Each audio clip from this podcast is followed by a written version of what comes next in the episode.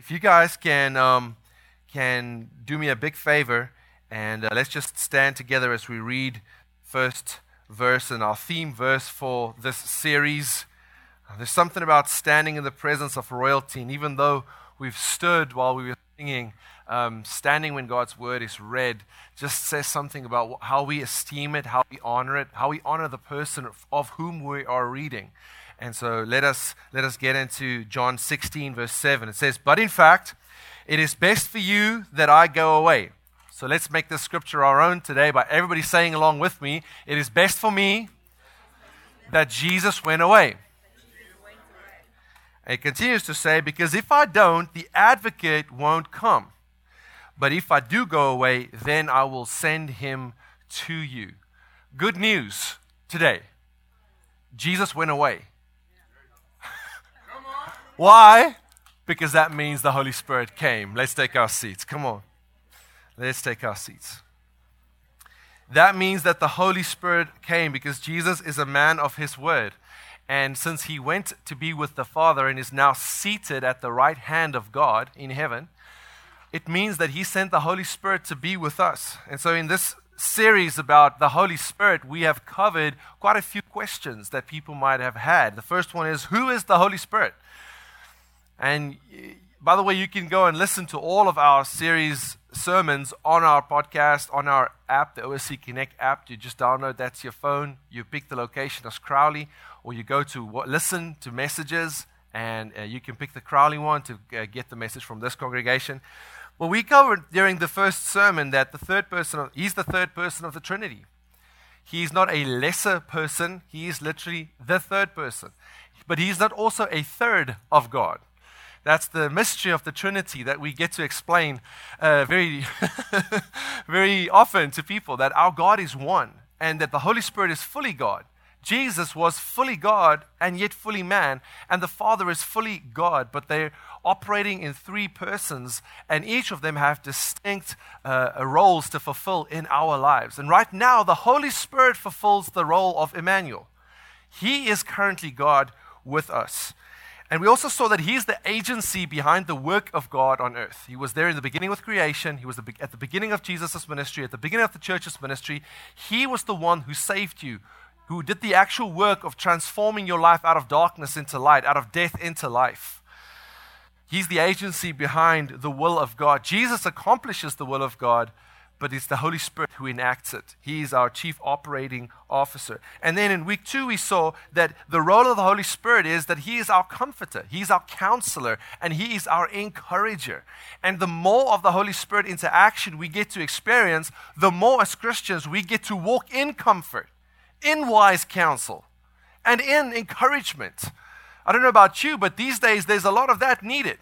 There's a lot of courage needed, a lot of encouragement needed to walk the Christian life, not just because of the threat that we have in health currently, but just because of where society is at. It's becoming less and less popular to stand for truth. Things have become more and more relative, and the minute you take a stand for something, all of a sudden you're being accused of being non-tolerant. And so it takes courage to keep standing for what we know to be truth. The Holy Spirit is also the one that convicts us of our need for salvation. The Bible says he convicts us of sin, righteousness, and judgment. Well, if I can explain that real quick, it's our need for salvation, but righteousness is our identity in Christ, meaning that we've been fully excused of all our wrongdoings. We are now accepted in the beloved. And judgment, meaning that there is a mission, that the world is going to be judged, and we need to do our level best to make sure that people we love go to heaven with us. It's an encouragement, and the Holy Spirit come alongside us to empower us to do that as well. Week 3, we saw that the baptism in the Holy Spirit is a separate encounter where the Holy Spirit comes on us. Yes, he lives in us at salvation, but there is a need for enablement to live the Christian life. There is a need for power to live the Christian mission. And the baptism in the Holy Spirit is an initial experience where we ask Jesus, who is the baptizer, according to John, "I baptize in water, but the one who comes after me will baptize you with the Holy Spirit and with fire. His sandals I'm not worthy to bear." Jesus is the baptizer in the Holy Spirit, and we come by faith as Christians who've been born again, baptized in water to confess publicly what we've done, to ask Jesus to baptize us with power to be witnesses. and to live a lifestyle that is honoring to him. And we saw that this is not just a one-off experience, that he is the infilling. The infilling of the Holy Spirit is a continuous filling of the Spirit as we interact with him, as we live with him, and as we pray to him also. We are continuously refreshed and filled with that power to live the Christian lifestyle and to be on mission with Jesus in this world to seek and save the lost. And last week we saw that I know I'm filled with the Holy Spirit because it becomes evident in my life.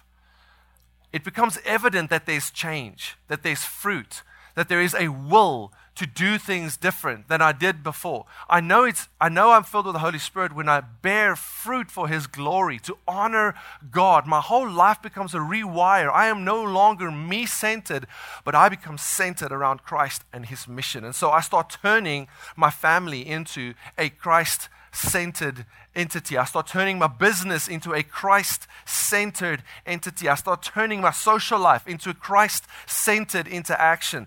Christ becomes a defining force in everything that I do. I can no longer separate Jesus from any part of my life. I cannot compartmentalize my life. When I'm at work, when I'm offshore, when I'm in my business, yeah, that's fine. I don't do religion there. No, you cannot do that any longer when you're filled with the Holy Spirit, because living water keeps flowing from you, and he just keeps popping up every now and then. That's how it's evident. But it's not evident only in your fruit. It becomes evident in the fact that you are wanting to see other people saved more. You have a burden for the lost to get them saved, and that is the empowerment of God's Spirit to see more people come to Christ. One of the first things we saw when the Holy Spirit came on the early church was they started preaching the gospel. And yes, they did that in many languages so that all could hear, which shows God's heart. God's heart is for all people. God loves all nations and nationalities. You want to see all ethnicities come into the kingdom of God. But what did they tell those people? All the people were told the gospel of good news, of Jesus Christ dying for their sins. You see change in their disciples' lives. Before they were cowards, now they were boldly proclaiming Christ and holding those who killed him to account and telling them to repent so that their lives and their souls might be saved. There is a difference that happens in your life when you get baptized and filled with the Holy Spirit. And sometimes it starts with a little seed.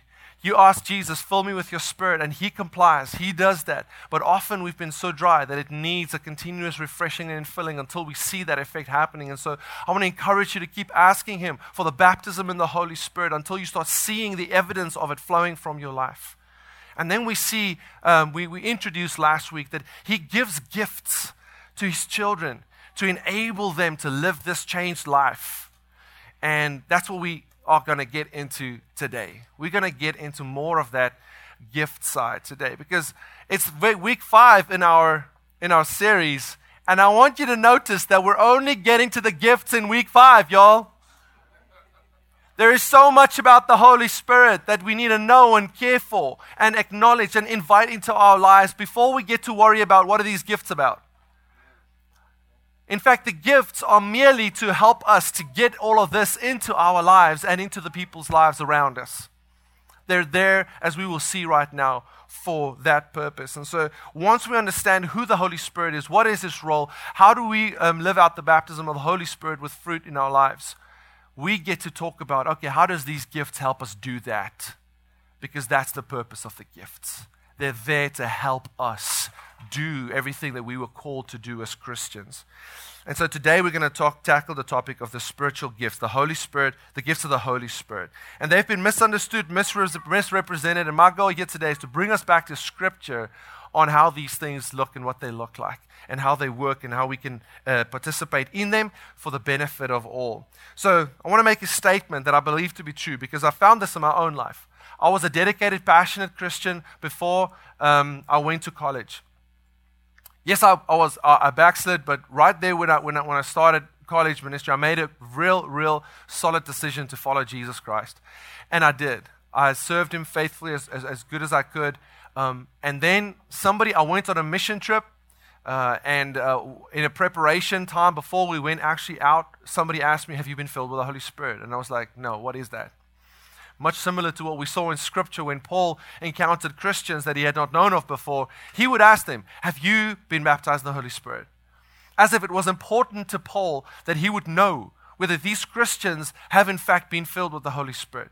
And many times we would get the answer, no, we didn't even know there was a Holy Spirit. We've been baptized in the baptism of John, or we've been baptized in water was the response often, as a sign of our repentance and our faith in Jesus Christ.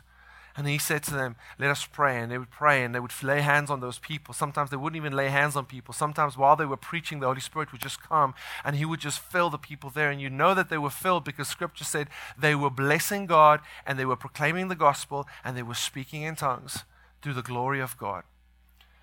And so we see from Scripture this necessity to be filled with the Holy Spirit. And I want to say that a Christian who's not filled with the Holy Spirit is not fully equipped yet for Christian life and mission. It's not fully equipped yet. There was a reason why Jesus said to his disciples, listen here, don't just go out anywhere yet. Go back to Jerusalem and wait on me. Wait on me. You need the empowerment of the Holy Spirit before you're going to be able to do all this that I'm asking you to do. And he was telling them to go and make disciples of the whole earth. Think about that. He was telling those couple of believers which were, in the small, maybe in the small hundreds right at that point, do not go anywhere yet. And then there were a couple who obeyed him. And they did go and wait. And they received the Holy Spirit in such a powerful way. And so I want to read us scripture verses from the account in Scripture that talks mostly and teaches mostly about the gifts of the Holy Spirit. And that's 1 Corinthians 12 and then 1 Corinthians 14. So 1 Corinthians 12 verse 1 says the following, now concerning spiritual gifts. Like he's been talking about a bunch of things, and he's coming to this point, and he says, now concerning spiritual gifts, I do not want you to be uninformed. I do not want you to be uninformed. Paul had a desire to teach about this. He had an emphasis on making sure people understood the purpose behind it and how to operate in it. And we're going to get into all that in the next couple of weeks. So let me just say this, that as the series have unfolded, we've realized that there is just too much to be shared within the original plan. And so we've twice kind of said, okay, let's add a week, and then we're adding another week or so. If y'all just keep journeying with us, because this is going to bless you immensely. Once you get this, it changes your life. And I believe that we're preaching this message series in a time where, yes, not everybody is here, but it is such a desperate time for us to know the power of the Holy Spirit and how to walk in closeness and with an intimacy with Him. Especially in a time where sometimes we're isolated. How much better would it be if you're isolated but you're filled with the Holy Spirit? Immensely, immensely, immensely. And so many believers aren't informed about the Holy Spirit because people are afraid to talk about Him. And churches are afraid to talk about Him. And I think we've established the fact well in the first couple of sermons that it is not the will of a church, particular denomination or church group that we need to talk about the Holy Spirit. It was Jesus' desire that we would receive the Holy Spirit. It was Jesus' idea to introduce the Holy Spirit. He would walk a journey with His disciples to let them know, look, I'm not going to leave you as orphans. I'll send another helper to walk with you. Jesus was adamant that they would realize that when I leave, somebody's going to come that you need to interact with, that you need to receive leadership from. Jesus knew the importance of transitioning from physical leadership to spiritual leadership. He knew the importance of being able to have access to Him through His Spirit all across the world where He could only be in one place at one time. And so He knew what He was talking about when He said, it's better for you that I go away. It wasn't just a flippant statement that He made. He knew very well the gravity of that statement. And so it's important that we study about the Holy Spirit, that we understand what is His purpose and His role and how to interact with Him. So it's important to note here that we're not saying that there are dumb Christians and cleverer Christians. No. Everybody has the capacity to learn equally if they open up their hearts to the Holy to the Word of God. But some are uninformed, and some are resisting. And both of those groups miss out on the benefit that Jesus intended for every Christian to have. The word spiritual in 1 Corinthians 12 is the word pneumatikos. And the word pneumatikos is a Greek word that means empowered by breath or air. Many of us know about pneumatic tools, like, nail guns, in short. The nails are driven by air.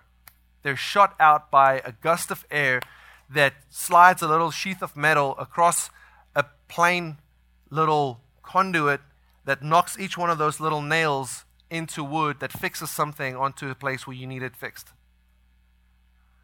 That's very precise. It's very accurate. And I think it's so actually good description of the Holy Spirit. He is accurate. He's precise. He doesn't waste. It's awesome. But he's also powerful, and he's effective, and he makes things happen in our lives.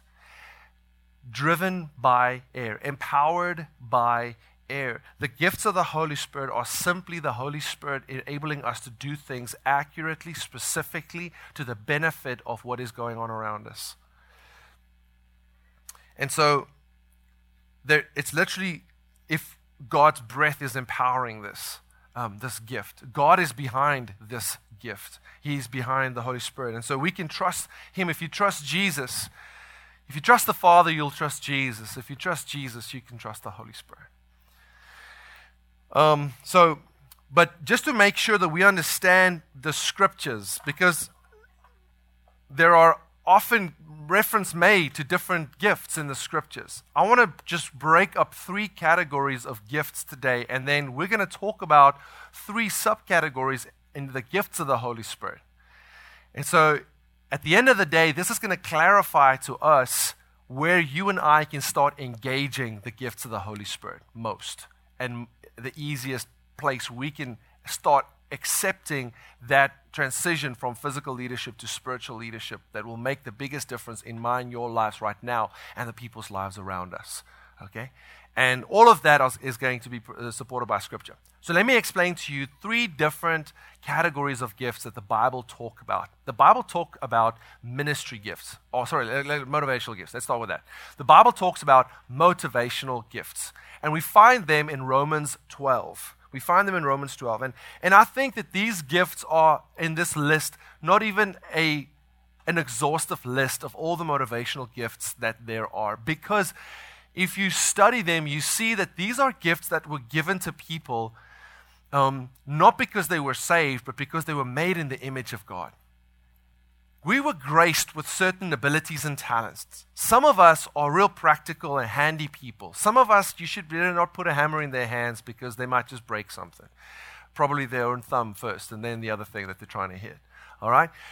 But then there are others who are just great at administration. There are people who are just well able to know kind of intuitively how things need to work and where we need to go to have success in certain matters. There are people who are just so inclined to service. And you have people who are just naturally gift givers, and they love just being generous over and above what is ever expected. In fact, they're driven by being generous. Then you have people who are just so merciful and big-hearted, and they just care for people in ways that I could never care for people because they have been blessed with a motivation, an internal motivation to be like that, to bless people around them with what they've been given, who they've been made to be. And so some of that gets revealed in our personality. Some of it gets revealed in our strengths. And so if you've ever done any of these personality profile tests or strength finders or Enneagram things, these things reveal to us more about our natural motivations, how we were designed. And what we'll see often, and what we also teach during our spiritual family class, is that, hey, you were designed for a purpose. And your design lines up with your destiny. You were made the way you were made because Jesus has a task for you in this life that is going to line up with how you have been made. And so it's so great to understand these motivations that we have. But then there are a different kind of category of gifts. And we also refer to these as offices, ministry offices. So they're the ministry gifts. And Ephesians 4 emphatically states that it's Jesus that blesses the church with these gifts. Jesus gave some to be apostles, some to be prophets, some to be evangelists, some to be teachers, and some to be pastors. And so we see in the body of Christ an array of ministry gifts that are meant to do what? These gifts' purpose is to equip every believer for their work of ministry. And every believer to be able to make disciples. That's the job of pastors. So if you ever thought pastors, apostles, prophets, teachers, these guys, it's their job, it's the evangelist's job to go out and save people. No, it's the evangelist's job to train the whole church how to go out and seek and save the lost. Their job is to equip the saints. My job is not to do your work for you. I cannot be in your business every day. I cannot be in your boardroom. I cannot be with your teammates. I cannot be in your classroom a whole day. You are there as an agent of change for God. And God wants you to bring the kingdom in that space. I cannot go with you where you are, trading and where you are interacting with people. That's you and the Holy Spirit. That's going to empower you. But you also need the knowledge. And that's my job, is to transfer you the knowledge so that you can know how and what and where. And same with the apostles, the pastors, the prophets, the evangelists, the teachers and the pastors. All of our jobs and various differences of these ministry offices are developed, are grown into and then acknowledged by the church. Like for instance, Pastor Baba is most definitely an apostle to this area. Pastor Baba was saint here, and that's what the word apostle means. It's a saint one, usually with a task or a message to go into a place and to deliver that message there and to work that message into that area. Pastor Baba came with a word of righteousness to this area, started in Jennings, expanded to Eunice, now in Crowley, to plant churches that proclaim the gospel of Jesus, freedom from sin and freedom from the law. He was an apostle to this area, and we come under his mantle and under his leadership, and we start living out apostolically. And for those who are inclined apostolically, like myself, I'm too, we get to participate in that anointing. And we'll talk about anointing in our last Sunday message. And we keep going. We keep planting into more areas of our city, starting life groups in different spaces, getting people from different areas to become involved in this, and then become life-giving little pockets of Jesus' love and kingdom in those places. So for all of you coming from Rain, hey, you don't have to constantly refer back to Crowley. You can start being life-giving pockets of God's kingdom in Rain, in Estherwood, in Maxey, in Church Point, in Kaplan. I'm getting my directions mixed up here. But the bottom line is, well, Kaplan's probably that way, right? Yeah, okay. My compass just hit me. Okay. But that's the idea, is to reach more and more places with the good news of Jesus that Pastor Baba initially was sent here to come and proclaim. But those ministry offices have that agenda, okay? And those are typically full-time positions that leaders are operating in, and they get appointed for that task. All right, good. Then we come to the Holy Spirit gifts.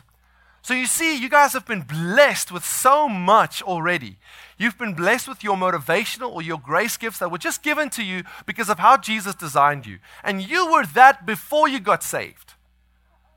I mean, you didn't get saved and all of a sudden you were just this merciful person that just was loving to people. You probably were that.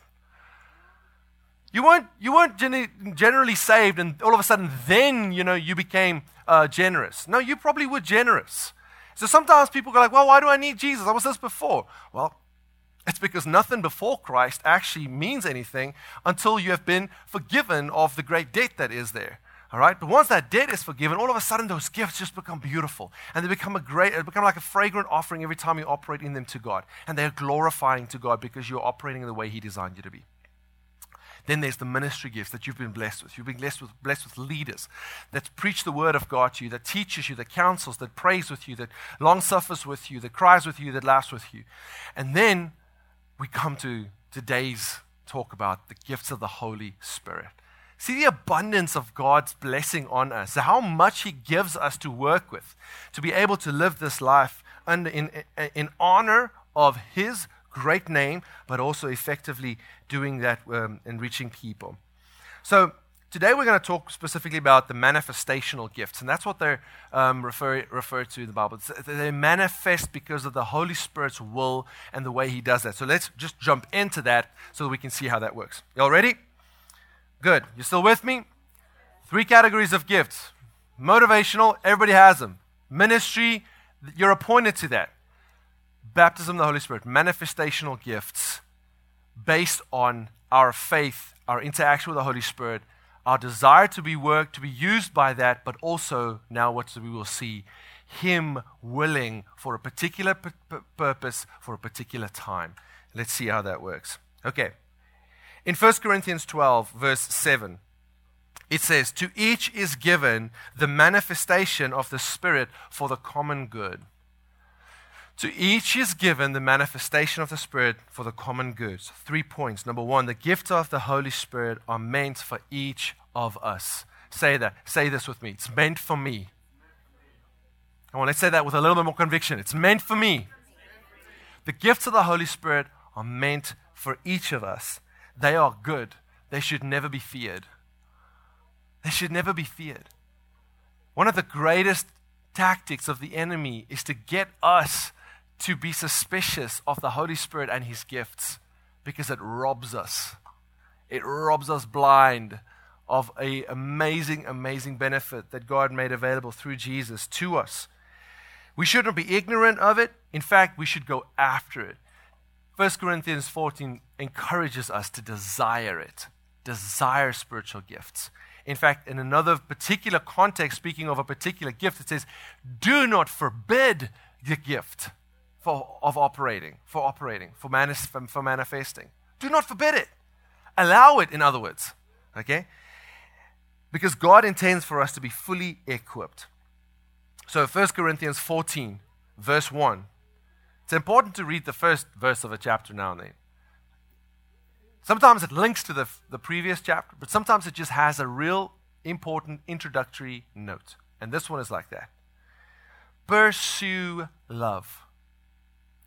Pursue love and earnestly desire the spiritual gifts. This is important. Pursue love and earnestly desire spiritual gifts. So let me say this. Point number 2. The gifts of the Holy Spirit are His. Okay? The gifts of the Holy Spirit are His. But we're encouraged to pursue and to earnestly desire. Pursue love, but earnestly desire to be used by the Holy Spirit in the spiritual gifts. You see the emphasis there. It's like Paul is saying, come on, y'all. This is going to be good for you. But you need to invite it. So invite it. Earnestly invite it into your life. In jumping back to chapter 12, verse 11, it says, all these are empowered by one and the same Spirit, who apportions to each one individually as He wills. In other words, the gifts of the Holy Spirit are His. They don't belong to any one Christian. And so I cannot claim any benevolence or any greatness because of the fact that the Holy Spirit's gifts are operating through me. I cannot. To do that is to go into error. And anybody who has done that are in the flesh. The only thing we can ever have is thankfulness for being used by God in the gifts of the Holy Spirit, because of His desire to bless people around us and to be a blessing to us. It's not of our own goodness. It's of the grace of God. But it does require your invitation and your desire to be used by Him. But then you do see that, sometimes people start operating more frequently in one particular gift of the Holy Spirit. And so sometimes you have people who are just generally, able to bring messages from God that are somewhat of, a very particular nature that speaks to a specific need that you had that nobody knew of. And in a moment like that, the Holy Spirit empowered that believer to be able to encourage you with a word from God, or as the Bible would call it, a prophecy, the gift of a prophetic word, but it brought you so much hope and it brought you so much strength internally to keep trusting in our faith what you're doing. because it was meant for that moment. But sometimes people become real effective because of their desire and pursuit to operate in these gifts. And then you see it almost looking like it becomes a permanent thing on them. And yet, in a moment, God could still remove that off them. Yet He chooses not to, because there are few of them anyways who desire to be used like that. And so He'll use whoever has faith, because He's not a respecter of people. He's not. He's purely a respecter of our faith. And so if you have faith for it, He will move through your life in this. And it's not based on your own goodness either. That's the blessing of it all. You don't have to be anybody in this life. And the Holy Spirit can move through you and be a blessing to people around you, because it's based on God's grace. But sometimes it's occasional. And so sometimes you'll see that there's an array of gifts, and you might find yourself, as you grow, being used more effectively in one or two, but you'll also have the knowledge now, after this, that all of these gifts are available to us. And if in a moment you feel God speaking to you to be used in a particular gift, for a particular purpose, in a particular moment, you know anyways that this is not of your own strength. And so you can allow God by faith to just to do that through you and be a blessing in a moment where it might be so greatly needed. And in that way, we become great models of God's love to people, and we become effective in ministry. Okay, so last point, that before we go into the different... Thanks, baby. I love you. Before we go into the different categories of the gifts, are the third point is that the gifts of the Holy Spirit are for the common good. The gifts of the Holy Spirit are for the common good. Hey, buddy, how you doing? Sorry about that. So Galatians 6 verse 10 says this: therefore, whenever we have the opportunity, we should do good to everyone, especially to those in the household of faith. We should do good to everyone. Now, that means that the gifts of the Holy Spirit are not purely for the church. It's not just for you and us, and when we're with one another, to be a blessing to one another. No, it's actually meant for us to also show God's goodness to people that are not saved yet, in order for them to discover God's goodness so that they might be saved as well. You see, God wants to move through your life to show the goodness of God through your life to your neighbor, to your colleague, to your teammate, to your schoolmate, so that they will know that Jesus loves them too. And that the doubt might be removed from their mind so that they might become alive in Christ as well. God wants to use each and every one of us like that. And so when we have the opportunity to do so, we should have the desire to do so to everybody, so that the lost may be found, so that the church can become missional and intimate with God, and so that our everyday lives can become Christ-centered. Everything can become like from Jesus. Now, sometimes people are like, man, you know, what do you mean by that? You know, when I'm at my work, you know, when I'm pouring concrete, I'm not thinking about Jesus. I know. But your character will speak louder than your words at that point. When something goes wrong and you're able to keep it together and not break out cussing, when something goes wrong and you're able to calm people around you down and tell them, hey, it's going to be okay, we'll find a solution. When things go wrong and you're able to stand, that's when your character shines through, and that's where you become a Christ model to your workplace. And when people do ask you, man, how do you keep it together? You don't go, oh, you know, it's just because I'm so legit. No. In that moment, you go, because of Jesus in my life, brother. And that's the moment, that's your moment right there, that you should not be ashamed of the gospel of Jesus Christ. But so often we are. And we just go, oh, you know, I'm just trying to make it. Try to fake humility yourself out of that thing. Come on now. That's where the Holy Spirit empowers you and gives you boldness to say, you know what, I could not do this on my own. It's because Jesus are alive on the inside of me, and He takes over in moments like that.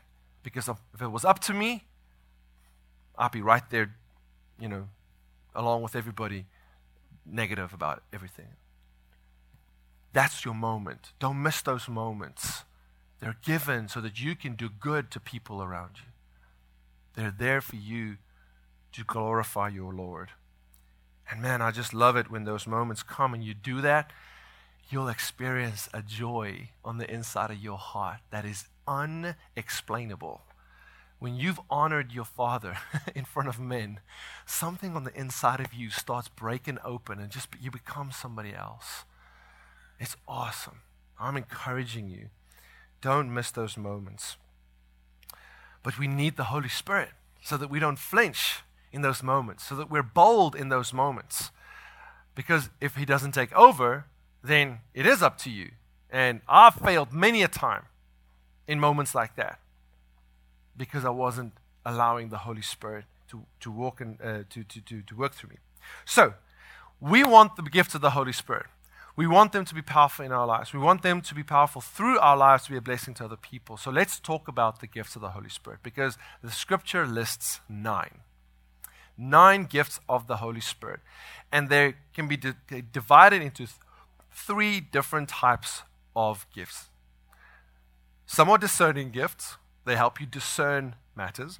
Some are declarative gifts. In other words, through them, you make stuff known to people that they could not have. You say things. You have a message for people. And then some are called dynamic gifts. They make stuff happen that otherwise would not have happened. But because you were in that moment trusting God and you enacted God's will in that moment, it did happen and His will took place. Right, let's jump into the first 3, because we're only going to have time today to get into the first 3. And we'll get into the next 6 next week. Is that okay with you? Okay. I know this feels a little like information overload, but you know what? Once you understand where this hits your life, you become powerful every day of your life as a Christian. You don't have to survive the week until Sunday. You get to be a force of advancement of God's kingdom every day. And that's my desire for us as a church family, is that we will thrive Monday to Saturday and celebrate on Sunday. And if you come here and you're tired and you're down and you've been defeated, that's okay. You're welcome. You came to the right place. But by God, if we do not lift you up in this place and we do not give you hope, and send you back out and say, come on, get on that bike and ride again, then we're not doing our job. Yes, we'll cry with everybody. Yes, we'll counsel anybody. But this is a place of victory. And we need to step into that, and we want to help you and journey with you until you're able to step into that. But I'm going to see a victory. And I want to lead us to see victory in our church and in our community. Because that's what Jesus died for, y'all.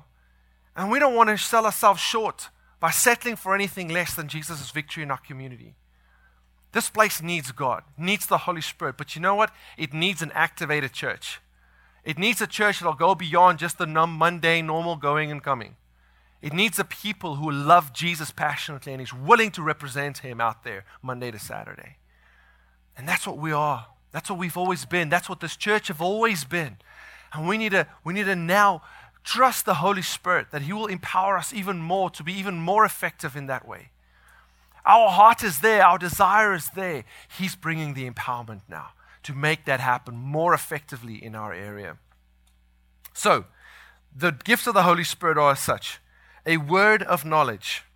A word of wisdom. Be careful to say a word of knowledge, because the gift of the Holy Spirit is not knowledge. Knowledge you can get from books. But the word of knowledge that God gives for a particular moment cannot be received out of a book. You cannot study it. And we'll see right now that it is a supernatural occurrence. It's not of knowledge, but it's not from knowledge, but it has knowledge of a particular situation.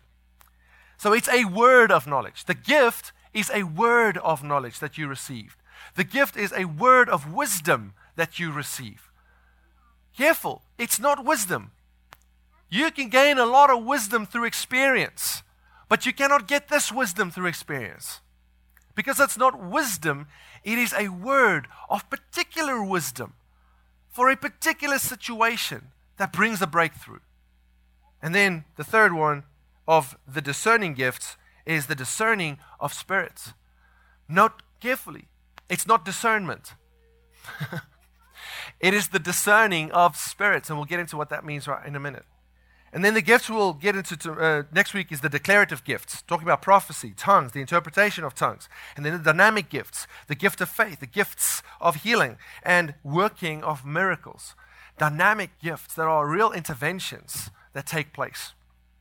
So let's today just jump for the last couple of minutes into these different gifts.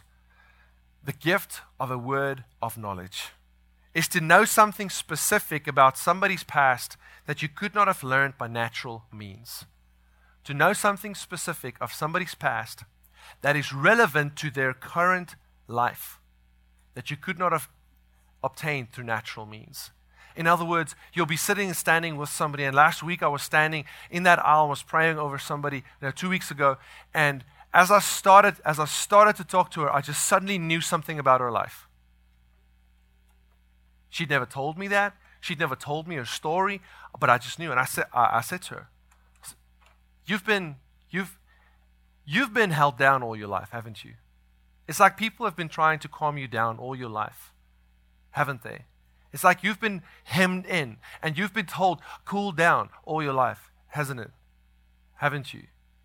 And man, she just became overwhelmed with the presence of God in that moment. Just like, that's exactly. I said to her, God wants to break you free from that. God wants to loosen you and set you free. He wants to activate you. God is not saying to you, calm down. God is saying to you, get going. In that moment, God just blessed her. You see how I could never know that.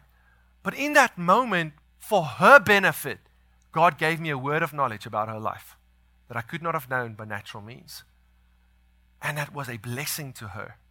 Now, God wants to do that for each and every one of us. If you desire it, God will start working on your life for that purpose. But let's get into what Scripture says about this. In John 4, verse 16 to 19, Jesus got a word of knowledge about the lady at the well. So we all know the story of the lady at the well, right? Lady comes, Jesus asks, "Can I give you water?" She's like, "Why do you, a Jew, talk to me?" Blah, blah, blah. And then Jesus knows about all her past. "I'm not married." "Yes, you're not married right now, but you've had 5 husbands, and the one you're with now, you're also not married to." And she was like, "This guy read my mail." No, he received a word of knowledge from God about her life that would open her up to receive the next thing that was going to say. If you would ask me, you would ask for a drink that you would satisfy you completely, that you would never grow thirsty of again. And she went back into town, and she just led her a little revival in her town because of that one encounter with Jesus. The word of wisdom is a divine answer or solution for a particular event or situation pertaining to your future, but that's relevant for your current situation. So the gift of knowledge is about a person's past and how it's relevant today. Gift of wisdom is for a person's future that is relevant today, a particular answer that they've been waiting for or a solution to a problem that they're facing. Let's see how in Scripture a gift of wisdom took place. So when Joseph interpreted Pharaoh's dream about the 7 years of famine and the 7 years of abundance, and then after that 7 years of famine. God, that was God revealing to Joseph what the Lord spoke to Pharaoh in his past. The immediate past, but the past. A word of knowledge. He knew what Pharaoh dreamt, and then he told Pharaoh. And then, look, Pharaoh said to him, "Explain to me what I dreamt, but I'm not even going to tell you what I dreamt," right? So just as to test Joseph really bad. So Joseph did. He revealed to him what he dreamt, and he said to him what it meant. Joseph didn't have to give him advice after that. He fulfilled the obligation. "Tell me what I dreamt." He told him, even went a step further, and he told him what it meant to. The request was not, "What should I do about this?" No, just tell me what I dreamt. But Joseph, knowing why God gave that gift to Pharaoh, knew that the gift of knowledge, word of knowledge, was given to him to open up his heart to what needs to come next, which was a message from God, an encouragement from God, or an assignment from God. You see how that works? And so Joseph goes and he gets a word of wisdom for Pharaoh. And this is how you ought to do. You save a fifth of whatever comes in the next 7 years. And that'll be enough to carry you through the 7 years that comes after that. A particular solution to a particular instance that led to salvation, led to the salvation of those people and the people around them. In 2 Kings 3, Elijah gets a word of wisdom about a drought that's been happening. And God said that I'm going to send rain and there's going to be a flood of water that crosses over this plain. So go onto this plain and go and dig ditches, dig deep pits. For if the water comes over, they will fill up the pits and Israel will have water for a long time. A word of wisdom. God sent the rain. Well, Elijah went out, told the people, dig pits. God did send the rain. Israel was saved. Water came. A little closer. New Testament, Acts 27. Paul is on his way to Rome. He's on a ship. The ship encounters bad weather, loses control, and Paul, the guys are they want to jump ship. So Paul says to the centurion and to the soldiers, unless these men stay in the ship, you cannot be saved. Then the soldiers cut away the ropes of the ship, of the boat to let it go. As the day was about to dawn, Paul urged them to take some food, saying, today is the 14th day that you've continued in suspense without food, haven't taken nothing. Therefore I urge you, take some food, for it will give you strength, for it is for your deliverance, for not a hair is to perish from the head of any of you. Paul receives a word of wisdom about what's about to happen, and he tells them what to do, brings them instruction from God. First he says to the centurion, if these guys bail in that little ship, they'll die. Tell them to stay. So they let the little safety boat go. They don't eat. Paul says to them, listen, eat. You're going to need your strength. What happens? Shortly after that, the ship goes and they need to swim to shore. Imagine not having eaten for 14 days and in rough waters you have to swim to shore. They would have died. Paul knew that they needed the strength. He gave them instruction, a specific word for a solution for a specific moment. And not one of them died, the Bible says. Not one of them died. And then the last one of the discerning gifts is the discerning of spirits. And this is to be made aware of the presence or the intention of a demonic spirit. And so God wants to protect us from going into things that are demonically motivated. Sometimes we could even find ourselves in front of something that looks great, but it was the devil that set it up to harm us. And if in those moments the Holy Spirit speaks to us and says to us, don't do this. It looks good on the outside, but what's behind it is not of me. It's not of me. I've had people wanting to step into business deals that looked so good on the front end, but the Holy Spirit stopped them saying, this is not of me, don't do it. And they didn't do it because they wanted to be obedient, but just a short while after, that thing went haywire, that thing went completely, and they would have been broken by that thing. But God protected them because they knew that the origin behind, or the motivation behind that thing wasn't of God. That's the discernment of spirits. And also in Scripture, in Acts 16, sometimes something looks real good, and it can even be truthful. Listen here. One day, as we were going down to the place of prayer, we met a slave girl who had a spirit that enabled her to tell the future. It wasn't the Holy Spirit. It was a demon. She earned a lot of money for her masters by telling fortunes. She followed Paul and the rest of us shouting, the truth.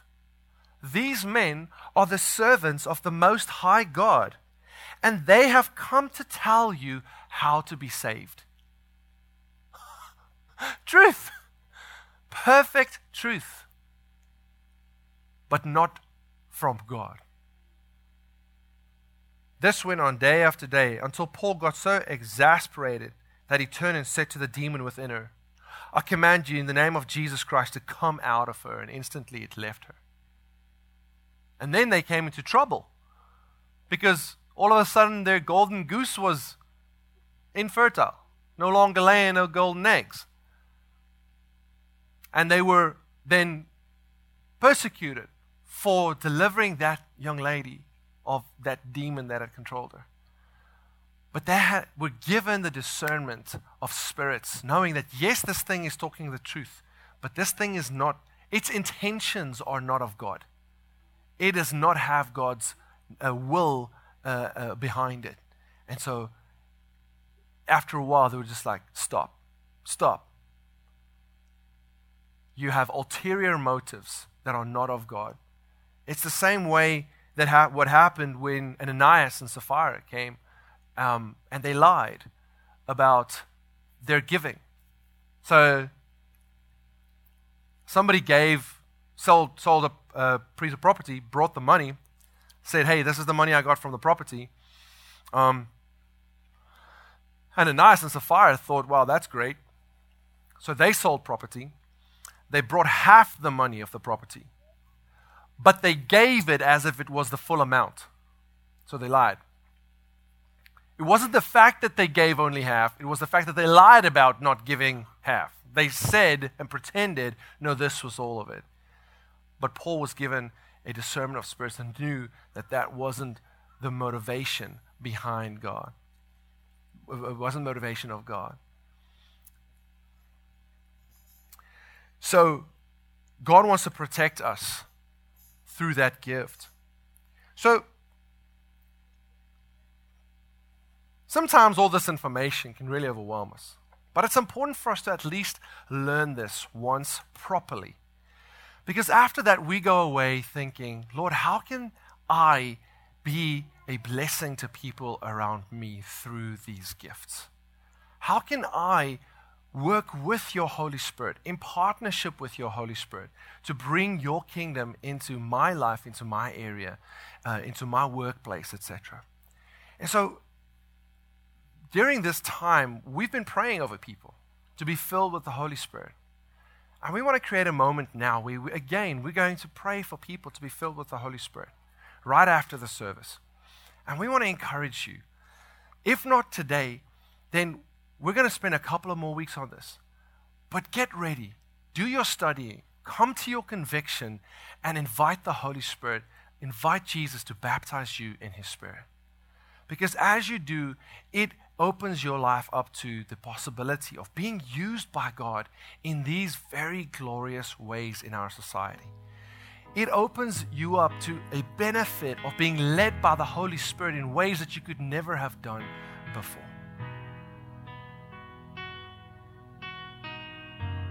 God really wants each and every one of us to receive this blessing. And so my job is to present it and to offer it like Scripture does, and for each of us to respond to it. So let's all stand today as we end our service here. And we're going to get into the other gifts in the following weeks to come. But just think about how awesome it is to be able to speak into somebody's life something that they really, really needed to hear at that moment. How awesome it is when somebody have done that for you. And let's ask God to empower us with these gifts to go out and be a blessing to people around us and to minister His love to people around us. Remember, this is not just for the saved. In fact, the Bible is clear that this becomes a way through which the lost realize that God is real. It's not the only way, but it is a definite way. It's a sign unto the lost that God is here and that God is real and that God wants to have interaction with them as well. So let's all pray. Let's all just close our eyes for a little bit. I want to ask you to respond to something. And it's simply this. If you're willing to start opening up your heart to God, you just want to acknowledge today, Lord, I'm open for you to lead me to wherever your will leads me. Not my will, but yours be done in my life. I want you to raise your hands to God. And just acknowledge before Him an open heart, a willing heart to be led where He wants you to go. That is revealed to us in Scripture. Lord God, you see each and every hand here in front of you. They represent hearts, Lord, that are open to your leadership. Holy Spirit, won't you take lead in their lives and meet with them, Lord. Speak to them, Lord God. During this week, Father, won't you draw on them? Won't you call them, Holy Spirit? Call them into a private moment with you. Call them into a quiet moment with you where you can tell them how much you love them, where you can reveal to them what you've created them for, the great plans that you have destined for them, Lord God, that you can encourage them, Lord, to step up and step out in faith to receive you and be filled with you and be empowered by you in the name of Jesus.